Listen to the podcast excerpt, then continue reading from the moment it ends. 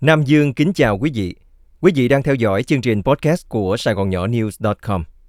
Sau đây, mời quý vị nghe bài Nghệ sĩ Nam Lộc, kỷ niệm nửa thế kỷ tha hương, kỳ 2, tấm track đầu tiên và sáng tác đầu đời, của tác giả Đoàn Tràng.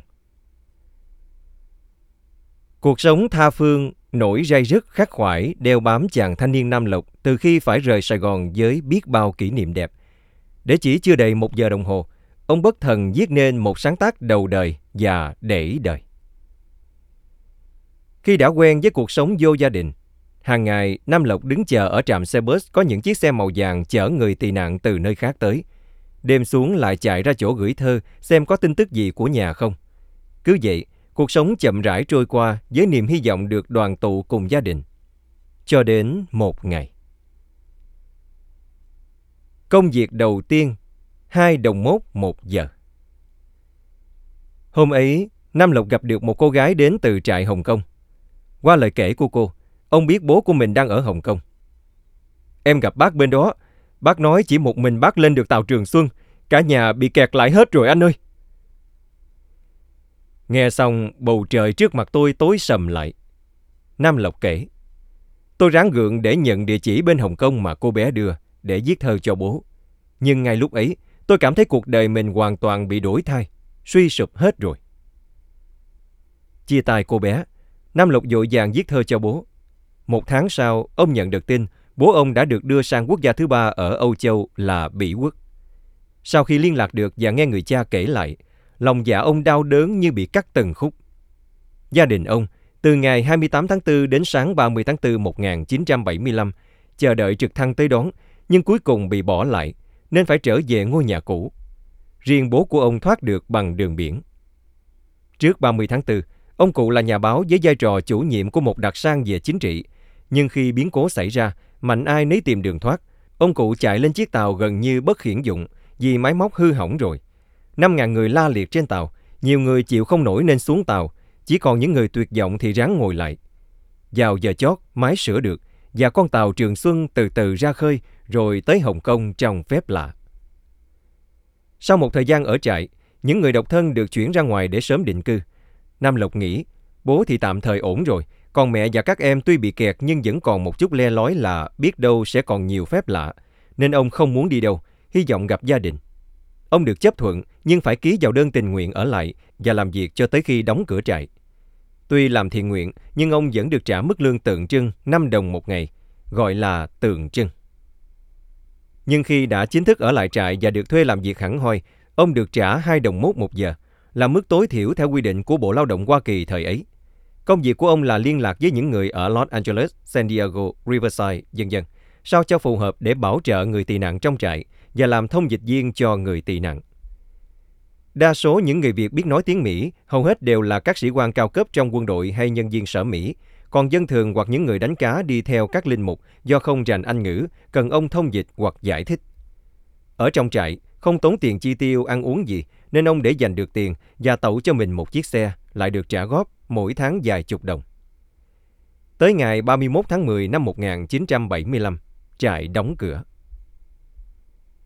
Những cuộc gặp định mệnh Thời gian còn ở trong trại, Nam Lộc có giới thiệu cho ông Nguyễn Văn Cư, đại quý cảnh sát, một người Mỹ bảo trợ.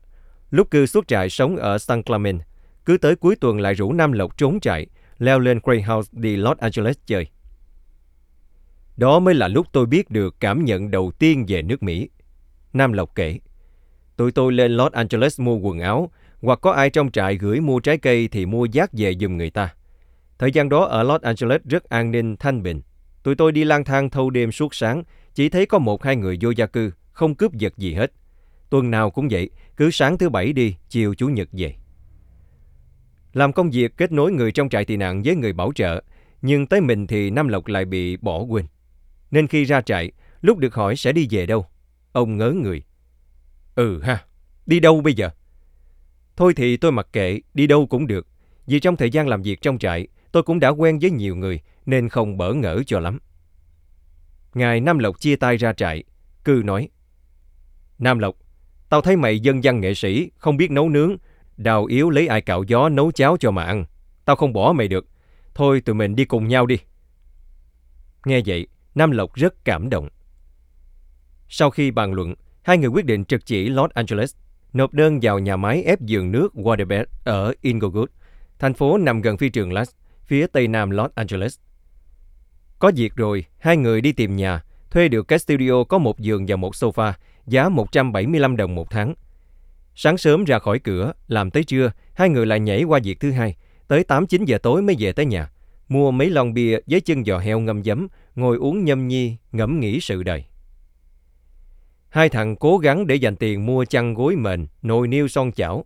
Nam Lộc nhớ lại. Nhưng cái track đầu tiên lãnh chỉ được 150 đồng. Hai thằng ngồi tính, còn tiền điện, tiền nước, còn phải gửi về Việt Nam cho mẹ và các em nữa chứ. Làm sao đủ đây? Chợt nhớ lúc xuất trại, họ dặn mỗi người tị nạn sẽ nhận được 300 đồng tiền định cư, khoản tiền cho người bảo trợ. Và vì không có ai bảo trợ nên ông được nhận trực tiếp. Nhưng lúc đó ông không lấy, nghĩ có thể tự mình kiếm sống được, không cần tới khoản trợ cấp đó. Giờ gặp lúc khó khăn, bần cùng bất đắc dĩ, dẹp phăng tự ái, ông đành đi lãnh tiền. Ngày tới nhận tiền, ông gặp cô nhân viên tên Thúy nói chuyện và cho biết sẽ gửi ngân phiếu về sau. Nhưng khi vừa bước chân ra khỏi cửa, Thúy gọi giật ông lại. Anh Nam Lộc ơi, bà giám đốc muốn nói chuyện với anh. Giám đốc sao? Sao bà biết ông tới đây, lại muốn nói chuyện? Thì ra khi ông đi ngang qua văn phòng của giám đốc là bà Elizabeth Kernis, bà nhận ngay ra ông nên kêu nhân viên mời ông trở lại.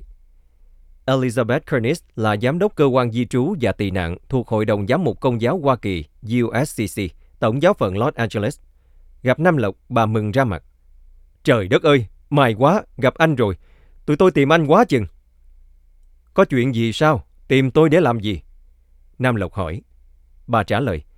Tụi tôi có chương trình giúp đỡ và hỗ trợ người tị nạn định cư, đang tìm người có kinh nghiệm về người tị nạn. Thì chỉ có anh, người từng hoạt động trong trại Pendleton. Anh là ứng viên thích hợp nhất.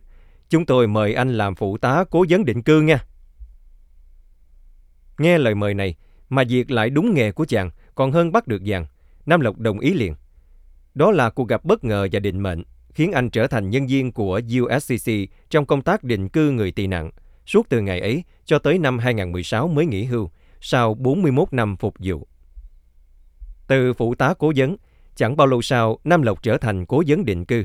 Công việc này đòi hỏi sự lanh lợi trong giao tế và đủ uy tín để tìm được những cá nhân, nhà thờ hay hội đoàn đứng ra bảo lãnh người tị nạn. Ông chứng tỏ được khả năng của mình để rồi được cử làm supervisor, sau đó trở thành phụ tá giám đốc. Năm 1992, ông thay thế chức vụ của giám đốc Elizabeth Kernis khi bà về nghỉ hưu. Cho tới nay, gần nửa thế kỷ trôi qua, Nam Lộc vẫn còn giữ tấm track đầu tiên nhận từ USCC vào tháng 6 năm 1975. Vì với ông, đó là kỷ niệm vô giá. Sài Gòn ơi, vĩnh biệt. 45 phút diệu kỳ, dòng lệ hay dòng nhạc tuôn trào. Cuối tuần, Cư và tôi dẫn ghé tới phòng trà Roosevelt ở Hollywood, nơi tụ họp các ca nhạc sĩ như Quỳnh Anh, Hồ Xuân Mai, Trung Dũng, Vũ Quyến, Đoàn Thanh Tuyền, Trung Hành, Quang Minh, vân vân Tụi tôi ghé tới chơi, uống vài ly bia, tản mạn vài câu chuyện, xong rồi về nhà để mai đi làm tiếp. Chợt nghĩ, không lẽ cuộc đời mình chỉ là những chuỗi ngày sống như vậy thôi sao? Thật là vô nghĩa. Nam Lộc kể, đêm đó là thứ sáu, cư rủ tôi lên Roosevelt. Tôi không muốn đi, nói cứ đi một mình. Cứ đi được 45 phút thì quay trở về, tài sách theo 6 chai bia Lucky và mấy cái giò heo ngầm giấm. Thì ra, cứ đi giữa đường, nghĩ tội cho bạn mình, nên ông ghé mua đồ, về nhậu giải sầu với bạn. Đó cũng là lúc Nam Lộc vừa xong bài Sài Gòn ơi, vĩnh biệt. Liền hát cho Cư nghe. Vừa nghe vừa khóc. Lúc Nam Lộc dứt bài, Cư hỏi. Ở đâu ra bài này lẹ quá vậy? Bài này tao nhen nhúm từ khi ngồi trên phi cơ rời khỏi Sài Gòn. Qua tới trại thì viết được vài đoạn đầu. Đêm nay lúc mày đi, tao buồn quá ngồi viết tiếp. Niềm xúc động cứ thế tuôn trào. Tao có cảm tưởng như mình chép ra chứ không phải là sáng tác. Có ngờ đâu chưa đầy một tiếng đồng hồ đã viết xong bản nhạc. Cư nhìn đồng hồ lúc đó chỉ 10 giờ đêm, bèn sốc nách Nam Lộc. Đi, mày phải tới Roosevelt hát cho mọi người nghe bài này. Nhanh lên! Roosevelt đóng cửa lúc 1 giờ sáng, kịp để Nam Lộc đến nơi và xin nhạc sĩ Quỳnh Anh lên hát ca khúc Sài Gòn ơi, vĩnh biệt. Nghe xong bài hát, cả khán phòng lặng người, đến vài giây sau mới vỗ tay rầm rầm. Đó là đêm 12 tháng 11 năm 1975, cái đêm mà nhạc sĩ Nam Lộc không bao giờ quên. Vì như ông đã trút được nỗi đau tận cùng trong lòng, niềm rai rứt đắng cay kể từ giây phút phải vĩnh biệt Sài Gòn. Bài Sài Gòn ơi vĩnh biệt được nhạc sĩ Quỳnh Anh kẻ nhạc dùm cho tôi, vì khi đó trình độ nhạc lý của tôi chưa đủ để viết thành một bài hoàn chỉnh. Nhạc sĩ Nam Lộc thiệt tình kể lại. Bản nháp mà anh Quỳnh Anh kẻ bằng bút chì trong ngôi nhà của anh ở Hollywood, tôi còn giữ đây, và chắc chắn sẽ là một kỷ niệm quý giá trong đời. Ngoài Sài Gòn ơi dĩnh biệt, viết lời Việt cho hàng chục nhạc phẩm ngoại quốc nổi tiếng, nhạc sĩ Nam Lộc còn sáng tác nhiều ca khúc khác như Anh đã quên mùa thu, viết chung với Tùng Giang, Người di tản buồn, Xin đời một nụ cười, Mẹ ơi khi con vừa trở lại, Em vẫn chờ anh, Giọt tình sầu, thơ Trần Mộng Tú, Một mai khi trở lại, thơ Ngô Giang Quy, Sài Gòn bây giờ buồn không em, dần dần. Nhưng với câu chuyện mang đầy cảm xúc, Sài Gòn ơi dĩnh biệt có lẽ là sáng tác để đời, mang rõ dấu ấn nhất của một nghệ sĩ mang nặng tình cảm với đất nước, quê hương.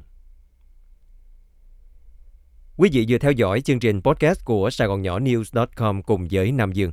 Mời quý vị đón nghe chương trình sau.